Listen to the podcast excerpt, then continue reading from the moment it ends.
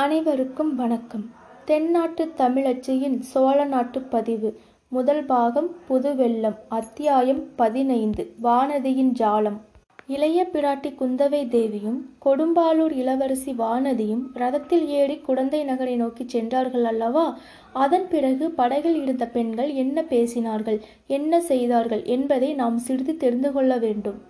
அடியே தாரகை இந்த கொடும்பாலூர்காரிக்கு வந்த யோகத்தை பாரடி அவள் பேரில் நம் இளைய பிராட்டிக்கு என்னடி இவ்வளவு ஆசை என்றாள் ஒருத்தி. ஆசையுமில்லை ஒன்றுமில்லையடி வாரிணி. நாலு மாதமாக அந்த பெண் ஒரு மாதிரி கிறுக்கு பிடித்தவள் போல் இருக்கிறாள்.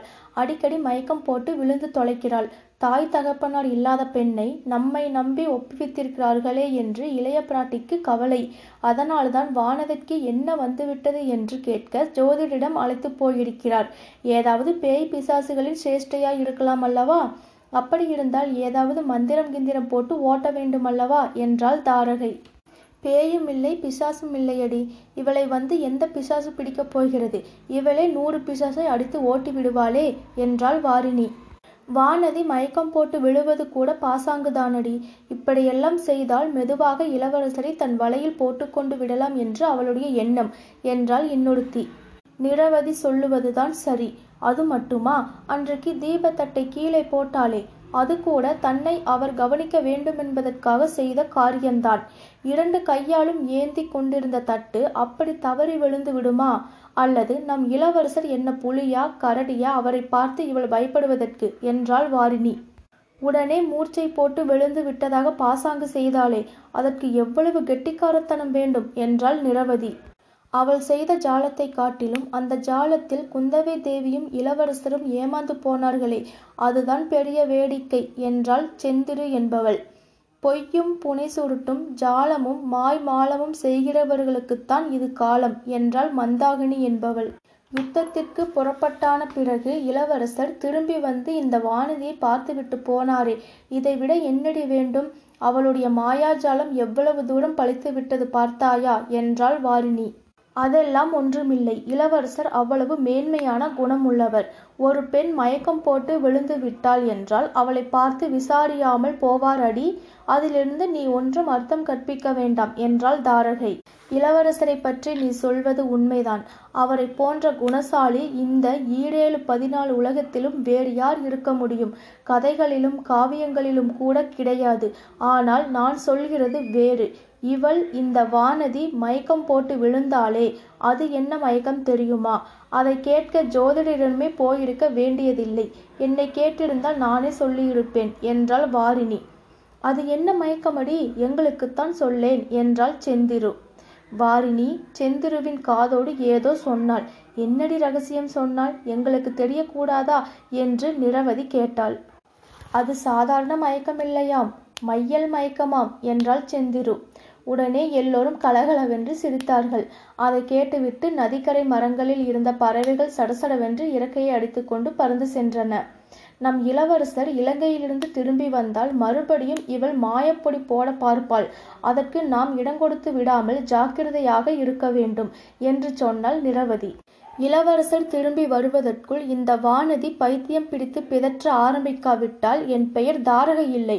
பெயர் தாடகை என்று மாற்றி வைத்துக் கொள்கிறேன் என்றாள் தாரகை.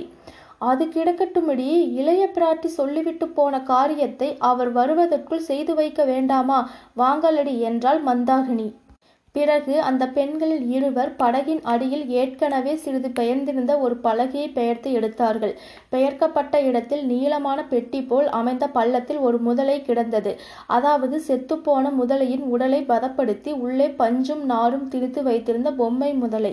அதை எடுத்து வெளியில் வைத்து கொண்டார்கள். படகை சிறிது தூரம் செலுத்து கொண்டு சென்று நதிக்கரை ஓரத்தில் பெரிய பெரிய வேர்கள் விட்டு வளர்ந்திருந்த ஒரு பெரும் மரத்தின் அருகில் வந்தார்கள்.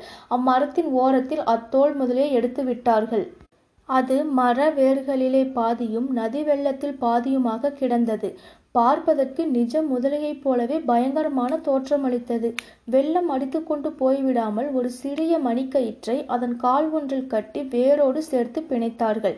கயிறு வெளியில் தெரியாதபடி நீருக்குள்ளேயே அமுங்கி இருக்கும்படி கட்டினார்கள். ஏனடி மந்தாகினி எதற்காக இந்த பொம்மை முதலையை இப்படி மரத்தடியில் கட்டி வைக்க சொல்லி இருக்கிறார் இளைய பிராட்டி? என்று தாரகை கேட்டாள். உனக்கு தெரியாதா? வானதி மிக்க பயந்தாங்கொல்லியாக இருக்கிறாள் அல்லவா? அவளுடைய பயத்தை போக்கி தைரியசாலி ஆக்குவதற்காகத்தான் என்றாள் மந்தாகினி. எல்லாவற்றையும் சேர்த்து பார்த்தால் வானதியை இளவரசருக்கு கல்யாணம் பண்ணி வைத்துவிட வேண்டும் என்று குந்தவை தேவி உத்தேசித்திருக்கிறார் போலிருக்கிறது என்றாள் நிரவதி. அப்படி ஏதாவது பேச்சு வந்தால் நான் இந்த வானதிக்கு விஷத்தை கொடுத்து கொன்று விடுகிறேன். பார்த்து கொண்டிரு என்றாள் பொறாமைக்காரியான வாரிணி. நீ இப்படியெல்லாம் எரிச்சல் அடைவதற்கு காரணமே இல்லை.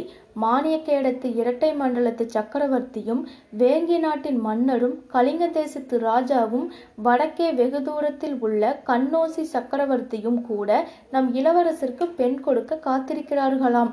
அப்படி இருக்க இந்த கொடும்பாளூர் வானதியை யாரடி இலட்சியம் செய்ய போகிறார்கள் என்றாள் மந்தாகினி. நீ சொல்கிறதுபடி அந்த அரசர்கள் காத்திருக்கலாமடி. ஆனால் நம் இளவரசருடைய விருப்பம் அல்லவா முக்கியம்? இளவரசர் நான் எப்போதாவது கல்யாணம் செய்து கொண்டால் தமிழகத்து பெண்ணைத்தான் மணந்து கொள்வேன் என்று சொல்லிக் கொண்டிருக்கிறாராம். உங்களுக்கெல்லாம் இது தெரியாதா? என்றாள் செந்திரு. அப்படியானால் மிகவும் நல்லதாய் போயிற்று. நாம் எல்லோரும் சேர்ந்து தனித்தனியே நம் கைவரிசையை காட்ட வேண்டியதுதானே இந்த வானதியினால் முடிகிற காரியம் நம்மால் முடியாது போய்விடுமா? அவளிடம் உள்ள மாயப்பொடி நம்மிடமும் இல்லையா என்ன? என்றாள் தாரகை. இப்படியெல்லாம் இந்த பெண்கள் பேசியதற்கு ஆதாரமான நிகழ்ச்சி என்னவென்பதை நேயர்களுக்கு இப்போது தெரிவிக்க விரும்புகிறேன்.